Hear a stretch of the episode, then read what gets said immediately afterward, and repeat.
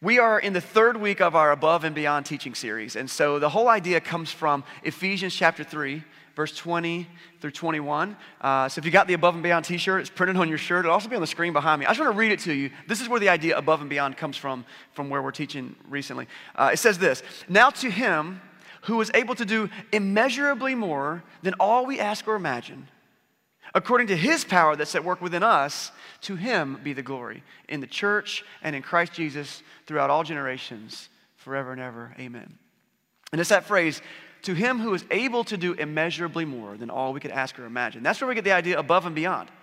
We serve a God who is able to do above and beyond anything we could ever imagine. And I think sometimes God might look at us and go, That's all you need?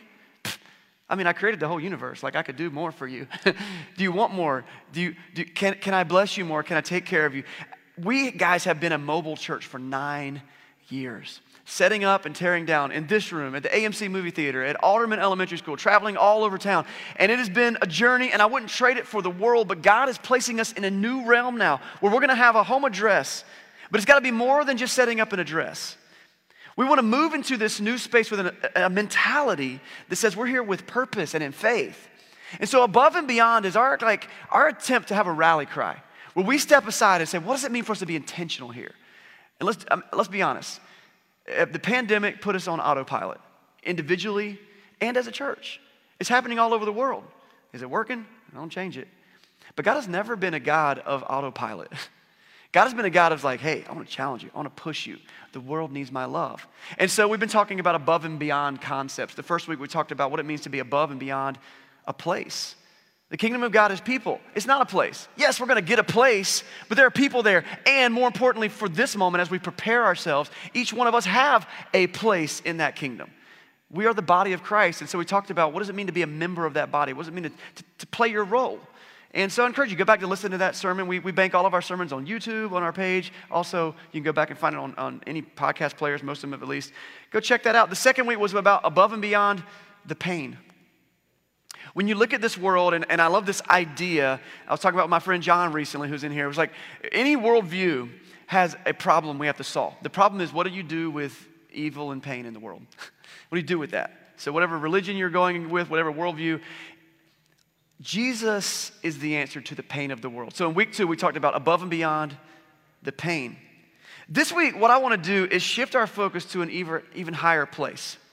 Not just the uh, temporal things that are happening in this world, but what does it mean for us to go to God and tap into the power He has to offer us? This week, what I want to talk about is an above and beyond prayer. Guys, listen, some of you guys have been with our church for nine years. Some of this is your first time. but we are in a battle for the souls of human beings. It's what the church exists to do. Jesus Christ came into this world, God in the flesh, to eradicate the penalty of death, the penalty of sin, which is eternal separation from God, to offer us eternal life. People are far from God. When we first started this church, we said we're church for people who don't like church. What did that mean? That meant that from day one, we want to tear down the walls that have kept people away from church and God so that we can do the simple thing of building a bridge to Jesus. And so we've intentionally, over and over, like, do we need this? Like, why are we doing this? Is this keeping people away or is it bringing people in? Does it help people understand the mission of what Jesus has for them? And it's really easy for us because we're pretty cocky and we're pretty, uh, you know, we're, we're full of ourselves as humans. Like, I can do it. I can do it. I can do it. We can. The church isn't meant to operate on our steam. It's not. Instead, we're supposed to operate on the power of God's Holy Spirit in our lives, empowering us, challenging us, pushing us, drawing people near. And today, as we talk about above and beyond, I want to encourage us to talk about what does it mean to pray an above and beyond prayer. Because let's be honest, when it comes to prayer, for many of us, it's just routine. Stephanie actually mentioned it. She had no idea I was going to say this right now, but in, in, in, her time up here earlier when she was leading worship, she had the, the now, you, now I lay me down to sleep moment. That, that's sometimes it's just routine. The songs we sing are routine. The prayers we pray are routine. I go to bed, now I lay me down to sleep, pray the Lord my soul to keep, if I should die. It's also lyrics to a cool Metallica song, uh, throwback. But it's, right? I mean, it didn't mean anything. Know, my grandma taught me that prayer. You do it at mealtime, you know? Uh, uh, what is it? The one about God is great, God is good, let him think it's for our food, his hands, roll off. It's like, okay, no, no, no. okay, time to eat. But what does it mean? If that is the prayer that you're praying, I want to tell you, A, great. It's great. We got to start somewhere. It is, it's not a slam to do a repeated prayer or something that you say all the time. But the question is, where's it coming from and what's it for?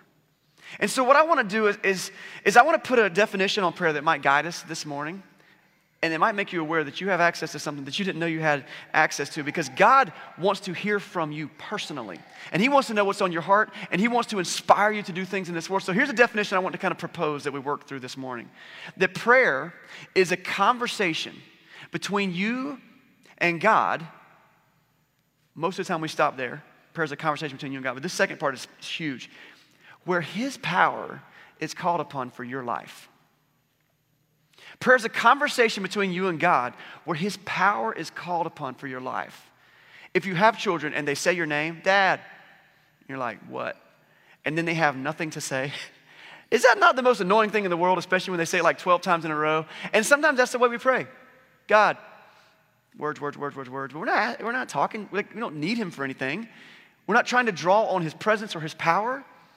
So, what I want to challenge us to do this morning as we think about not just this move, but also in your daily life, like I know you're going through things right now that are way beyond this, like building or moving or church stuff. Like, what does it mean for us to have a conversation with God in which we call on His power for our life?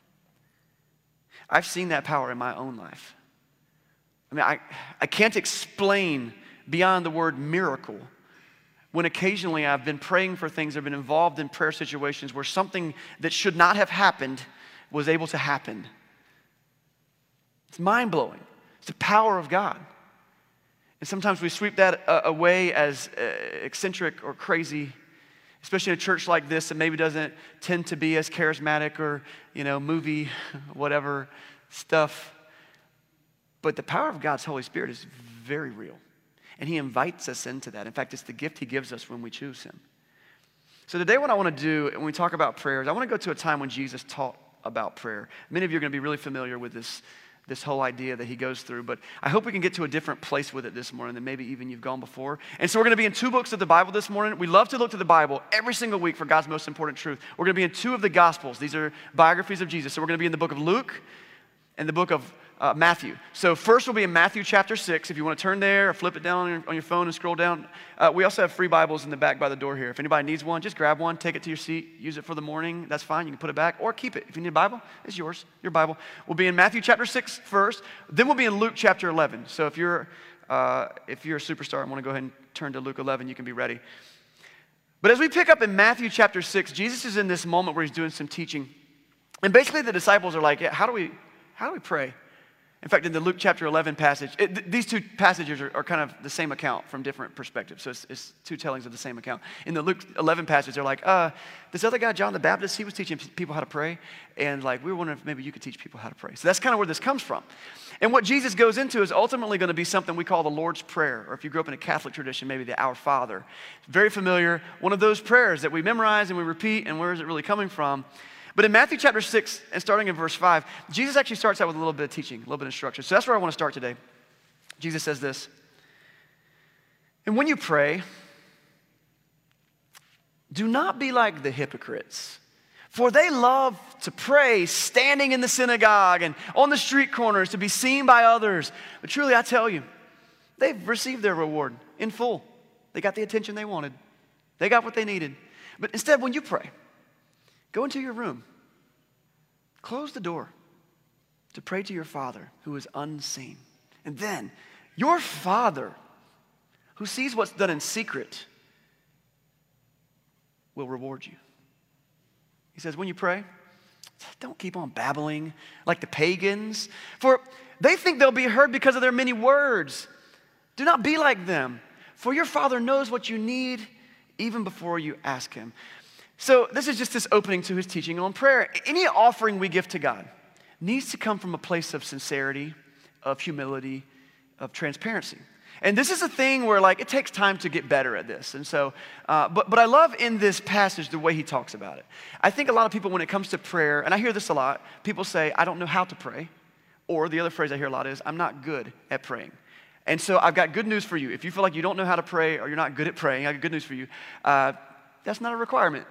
Neither one of those things are requirements to pray. You don't have to be good at it. In fact, he said the thing he says about the pagans babbling. The interesting thing is he's talking about uh, people who don't believe in in the one true God and then maybe just go into their, their idols or their place of worship, whatever, and they're just babbling and babbling and babbling, praying and praying and praying. And so the idea in that setting is like, if I say it right, if I do enough words, if I make enough, like, uh, whatever, God's gonna notice me. And then he'll listen. God's like, I don't, I don't need you to do all that. I don't need you to do all that. In fact, I already know what you need before you even ask. But what I want you to do is, I want you to ask. And this is great news because it's not about a vocabulary or a style or a place that we do it. I mean, it does say go into your room, but I hope you see the point there. It's like it's not about putting on a show, it's about being from a sincere place.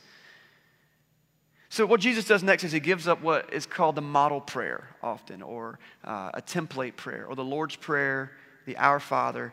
And there's a good chance that even if you didn't grow up in church, you've heard this prayer. I heard it more uh, on the high school wrestling team than actually than I did in my church growing up. Like we prayed before every wrestling match, we prayed this prayer. And so maybe you did that in sports.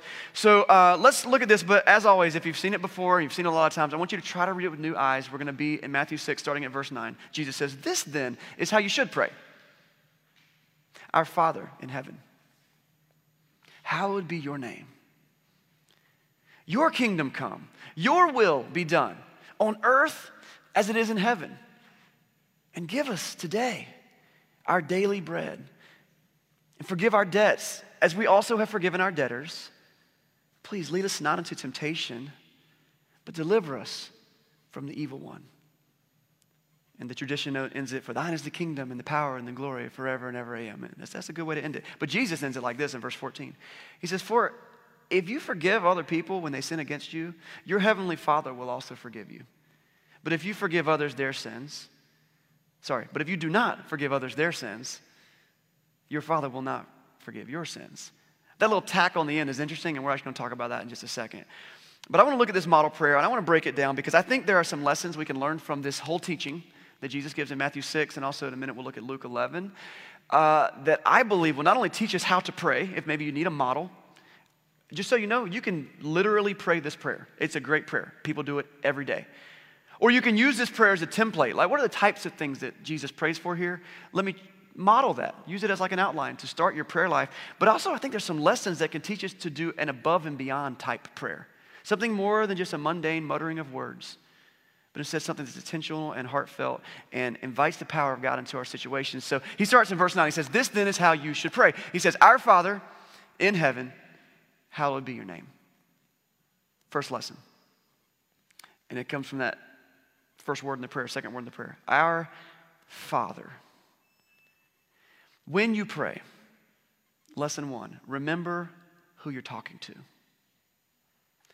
It is so easy for us to get a flippant with our prayer. I mean, we can sometimes just, my family prays every night, and sometimes it's like we're at the end of a long day, and we're just like, okay, God, thank you for our food, and thank you for the people that we love, and then amen. It's like, this is our Father. This is what we should talk. So the Father part is important. Uh, the Apostle Paul talks about it in Romans chapter 8, verse 15, and he's talking about God. He says, The Spirit you received brought about your adoption to sonship. It says, And by Him, by the Spirit of God, we cry out, Abba, Father. It says, the Spirit Himself testifies with our spirit that we are God's children. That phrase, Abba, Father, is a term of endearment. It's like calling somebody daddy or papa, Abba. And so we're encouraged to think of God, the creator of the universe, as our daddy. Remember who you're talking to, and there's actually going to be two things in this, but the first one is that you're talking to your heavenly Father. Prayer is not like petitioning the government for something. Have you ever tried to call the IRS or got on healthcare.gov?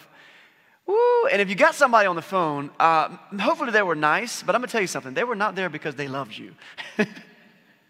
They're getting paid $12 an hour to be miserable or something. I mean, so like when we go to God, there's no need for this timidity or this formality or this sense of. Uh, separatedness.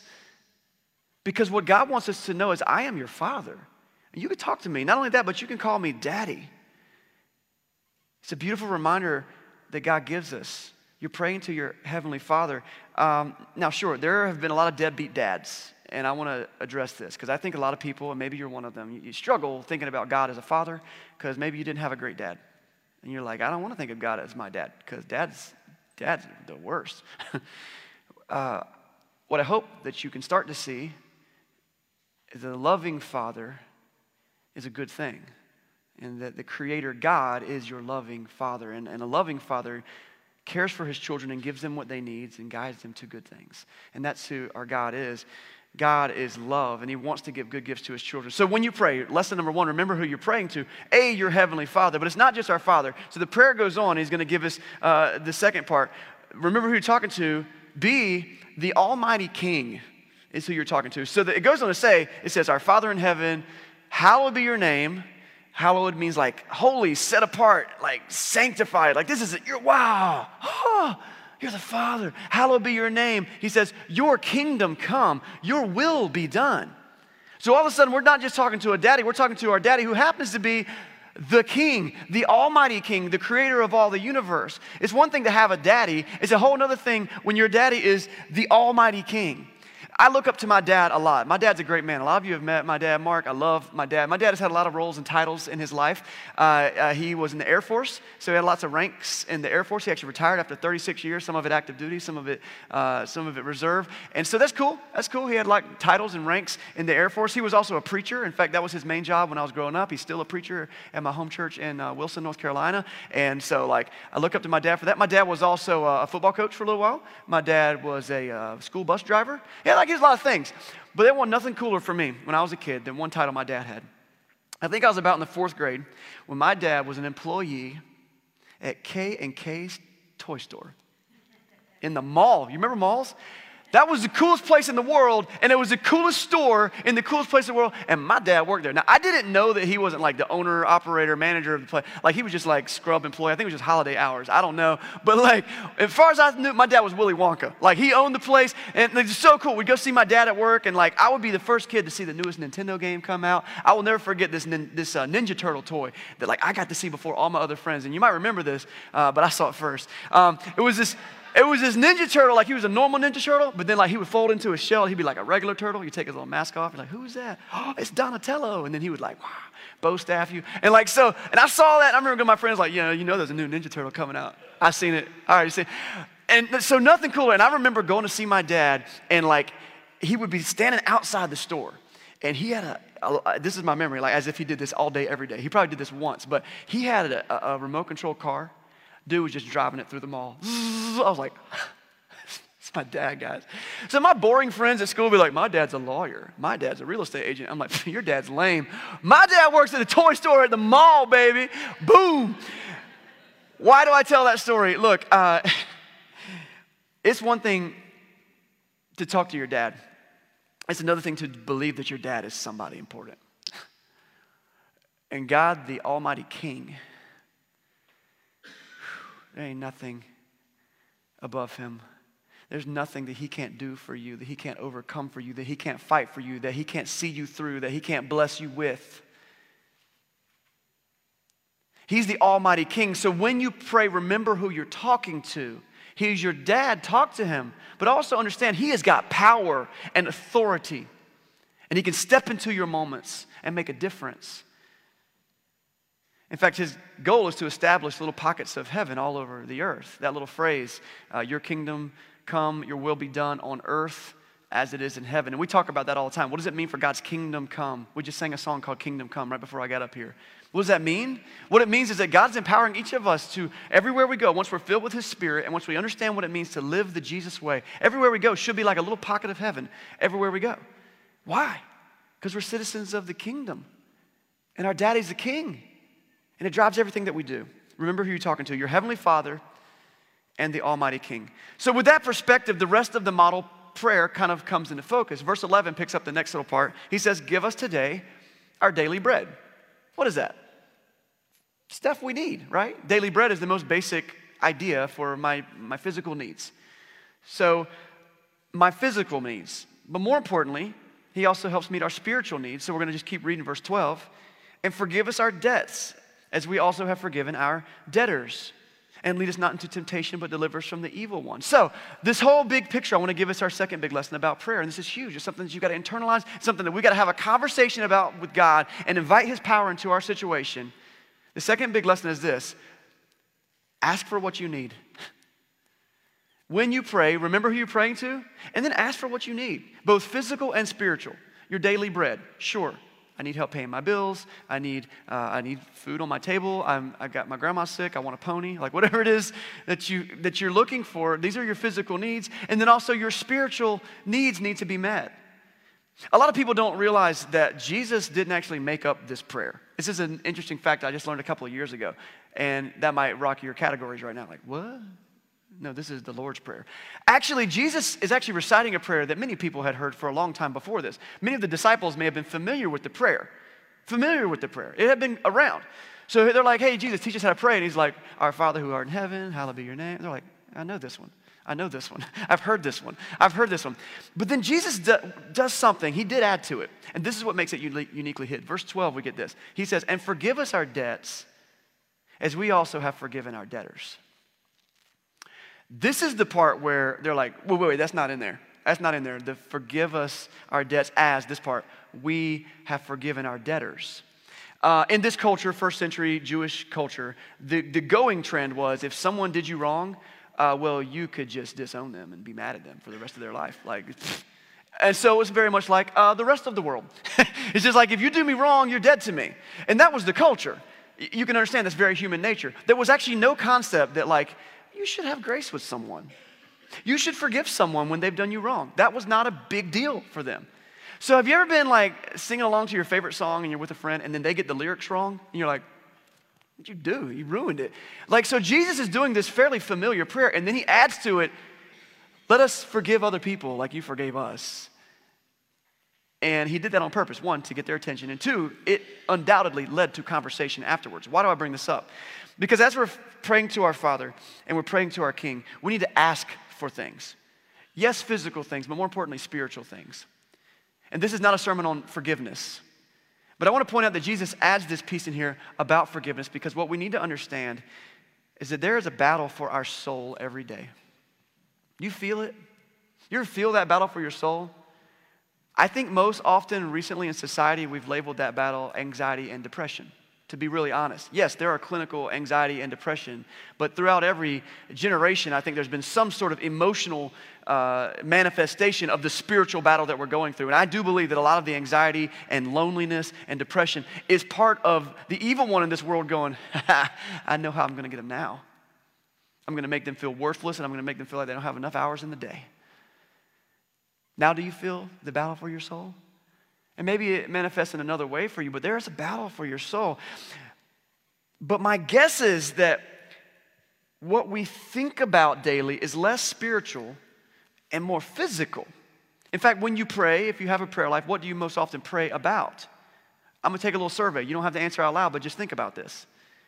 What makes you mad and what gets you excited? Okay, I'll go through a few of me. What makes me mad? I get frustrated when my stuff breaks. That gets on my ever loving nerves. Like it was just working and now it doesn't work anymore. And I'm mad. I'm frustrated. I get mad when uh, the government people don't do the stuff they said they were going to do. I get frustrated with that. It gets on my nerves. I get mad when someone cuts me off in traffic, right? So, what are the things that make you mad? What are the things that make you happy and get you excited? I'll tell you what makes me happy food, toys and tools, uh, football, relationships. The things that make us mad and the things that get us excited largely are physical things. The book of Ephesians, the Apostle Paul says, Our battle is not against flesh and blood, but it's against spiritual forces in the heavenly realm. Yet in our prayer life, we're very focused on the physical things. Not that there's anything wrong with that. But when Jesus talks about prayer, he says, I want you to understand you need to pray for your daily bread. You also need to pray for your eternal soul and the souls of other people who, even though they're not perfect like you are, you can work on having a Jesus attitude and forgiving them and moving on. Remember who you're praying to. He's our Father, and He's the Almighty King. And ask for things physical and spiritual. Now, this could have been the end of our message today because that's a dang good teaching on preaching. Preaching on prayer. That's what I should have said. That's a dang good preaching on prayer. Not mine, but Jesus's. He did it. It's really good. But Jesus actually isn't done. He keeps going, and you're going to find more of it actually when you flip over to Luke chapter 11. So we have this same prayer in Luke chapter 11. I went with this Matthew 6 one because it's the more familiar version that most of you will know. So if you look at the Lord's Prayer in Luke 11, you'll notice like it's a little bit shorter and it's a little bit different. But when we pick up at verse 5 from Luke 11, if you want to go and flip over there, Jesus kind of uh, continues with his teaching. Like if at the beginning he was talking like, don't pray like the Pharisees, don't pray like the pagans, don't do this and this. And then he says the prayer. Luke 11 is like he gives a little uh, a follow up teaching, and he says in verse 5, he gives kind of this little, I'm gonna call it a parable. He says, Suppose you have a friend, and you go to your friend in the middle of the night and you say, Friend, knock, knock, knock, knock, knock. Hey, could you lend me three loaves of bread? A friend of mine, he's on a journey. Yeah, I'm imagining he's yelling through the door because, you know, like you're in bed. And, uh, and I don't have any food to offer my friend who's on this journey. And so suppose the one on the inside answers, Huh? Don't bother me. The door is already locked and my children are in bed. I can't get up to give you anything. Anybody think that would be their gut response? Yeah, me too. That's because we're Americans and not first century Jews. They had a different priority. He said, I tell you, even though he will not get up and give you bread because of friendship, because he's frustrated with you right now, yet because of your, listen to these words, because of your shameless audacity, he will surely get up and give you as much as you need. Then you stand at the door shoving a loaf of bread. He's gonna, he's gonna meet your need. And don't miss this. Jesus just is teaching on prayer, and then he comes out to this little parable about the guy in the middle of the night who needs some bread. And I, I don't want you to miss this. He is comparing us, his beautiful children whom he loves, the citizens of his kingdom. He's comparing us to annoying, uh, inconsiderate neighbor who knocks on the door in the middle of the night. And you know he says? Do that. Knock on my door in the middle of the night. It's the middle of the night, and you come knocking at the door because you got unexpected company. Now this was now this is first century Jewish culture, and so this is the thing that is more relevant to them than it was to us. But in first century Jewish culture, one of their biggest values was hospitality. There's no way someone would come to your house and you wouldn't feed them a meal. Like you would be just, oh man, I am the worst person in the world. Well, these friends show up. It doesn't matter that they're inconsiderate and they show up in the middle of the night. Like they could have at least like checked the GPS and called ahead. But they just show up on their camel or whatever. And shoot, I have not been to a Food Lion to shop yet. I don't have enough food. What do I do? I go to my neighbor's house. Now the neighbor understands this social convention. They understand. Like, oh, dude, you got company? Man, that's embarrassing. You don't have three extra loaves of bread? I always have three extra loaves of bread. In fact, you can have mine. Because if this neighbor says no, guess what you're going to do? You're going to the next neighbor's house and they're probably going to give you bread. So there's like this peer pressure happening here, no doubt, okay? So this is much more powerful in the first century Jewish culture than it would be to us. Um, but this is, you going by your neighbor and say, neighbor, hook a brother up. I want to I wanna be hospitable to my guests. And Jesus says, when we pray, we can be like that neighbor. Here's the lesson I want to look at. When you pray, Pray bold prayers. Shamelessly audacious prayer. God, if it's all right, you hold back the rain for five minutes because I've got a softball game. Okay, cool. No, he's like, look, you were just diagnosed with cancer. Get with your whole church family and you pray the heck out of that thing. And you ask me for full healing. I've seen it. Anybody else? Now, God doesn't always give us every single thing we ask for. He has His own plans, He has His own purposes. Sometimes those things don't go the way that we hope they would, but He always loves us. And He always guides us to the better thing eventually. And it's not always on our timeline. And so I got to tell you, I'm not an expert on prayer, and I get frustrated with prayer sometimes. Anybody else? But what I do know is that when we pray, we access the power of our God for the circumstances that we're going through. Pray bold prayers. I was at a restaurant with my family recently, and my daughter ordered a meal that should have come with ice cream at the end. And at the end of the meal, the waitress didn't bring her ice cream. And she's like, uh, Dad, I didn't get my ice cream. What should I do? I was like, Well, when the waitress comes back, ask her for your ice cream. The truth is, God wants to give us good things. But what He's asking us to do is go to Him and talk about it. Bro, wake me up in the middle of the night and ask me for big things. Shamelessly audacious prayer. In verse 9, he goes on. This is one you might be more familiar with. I don't know if you know it came out of that little parable. He says, So I say to you, ask, and it will be given to you. Seek, and you will find it. Knock, and the door will be open. For everyone who asks receives, and the one who seeks finds, and the one who knocks, the door will be open. And so when you talk about prayer, sometimes it can be daunting. What do I pray for? What do I say? How do I do it? Where do I go? Do I, is, it, is, it the hands closed? Is it eyes down? Is it knees? Is it on bedside? Like, where can I do it in the car with my eyes open? Like, what is it? And God's like, no, no, no. It's not any of that. I'm not looking for you to impress me with your prayer ninja skills. I just want you to talk to me. And I want you to ask big. Don't give up because that's how our relationship grows. We're talking about a child calling out to their father who loves them. He says, Talk to me. And so in verse 11, he says, Which of you fathers, if your son asked for a fish, will give him a snake instead? Some of us dads are like, That would be pretty funny, actually. Um, think that's it. But maybe not the second one. Or if he asked for an egg, you give him a scorpion? No, he says, If you then, though you are evil, you know how to give good gifts to your children, how much more will your Father in heaven give the Holy Spirit to those who ask him. So, what happens when we pray? We get the full attention of the Almighty King, the creator of the universe. And what does he want from us? He wants us to ask. And then he's going to guide us to what's best. So, as we move forward as a church family, I've got a challenge for us. My challenge is that we pray bold prayers. We pray bold prayers. And so I want to go back to this prayer guide that I talked about earlier today because we're going to end today a little bit differently than we have in the past. Uh, first of all, this is a 12 day prayer guide. It is not perfect, uh, it is a daily thing that some of us pulled together with some scripture and a devotional thought. Uh, you will get much more out of this. Uh, if you walk in knowing this is between me and my God talking, more than it's like, oh, I read it, check. So, again, that's why I started with the beginning. Like, it's about your heart. My challenge for you today is that every family group, uh, or some of you guys I think are roommates in college, whatever, if you need to get one because you, you just need it by yourself, that's fine. I think there's even, is there access to a PDF we can get, Brent? I think you can get it digitally if you want it. Um, no problem. But what I want you to do is get this guide, and tomorrow at some point, I want you to start. It's 12 days. 12 days. So it'll take us through this coming weekend, next Friday, and then the following Friday, it will end. Every single day and celebrate it. Ask bold prayers of your God. The th- second thing I want to ask you to do, oh, so let me give you, let me give you our challenge for the week. Every week we have a challenge. Every, like everyone's doing it, okay? We're going to get behind the challenge. We're going to do it. The challenge is this commit to praying with your ch- church family for 12 days. That's, that's, that's the challenge this week. 12 days. We could actually let this count for next week's challenge too. Uh, I'm not going to let you off the hook though. You're going to have another one next week. But 12 days of prayer. And in this 12 days, I want to encourage you to Remember who you're talking to. He's your Heavenly Father, He's the Almighty King. And I want you to ask for things physical things, yes, but think about spiritual things.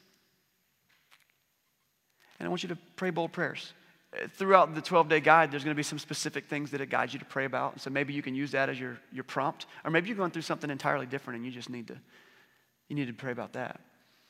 Uh, secondly, I want to encourage you to um, join us on uh, Thursday and Friday of the end of that on uh, November 3rd and 4th, where we're going to be having 24 hours of prayer, the 24 hour prayer marathon. And so you can sign up today for a slot, a 30 minute slot. And I'm going to tell you what, when we looked at this, we were like, 30 minutes? Holy cow, that's a long time to pray.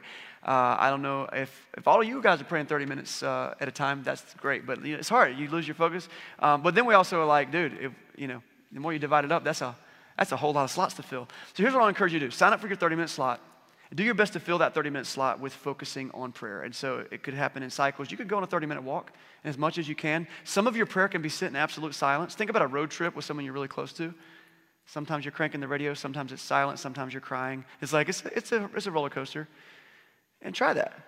Um, 30 minutes. 30 minutes, do the best you can. And, I, and I'll give you some, I mentioned this earlier, but in case you mentioned it, like if your 30 minute falls in a time when you could actually drive to the building at 76 Darlington Avenue, go sit there um, and just pray. Watch the people as they walk by, the cars as they drive by. Uh, there's a lot of ways you can handle this.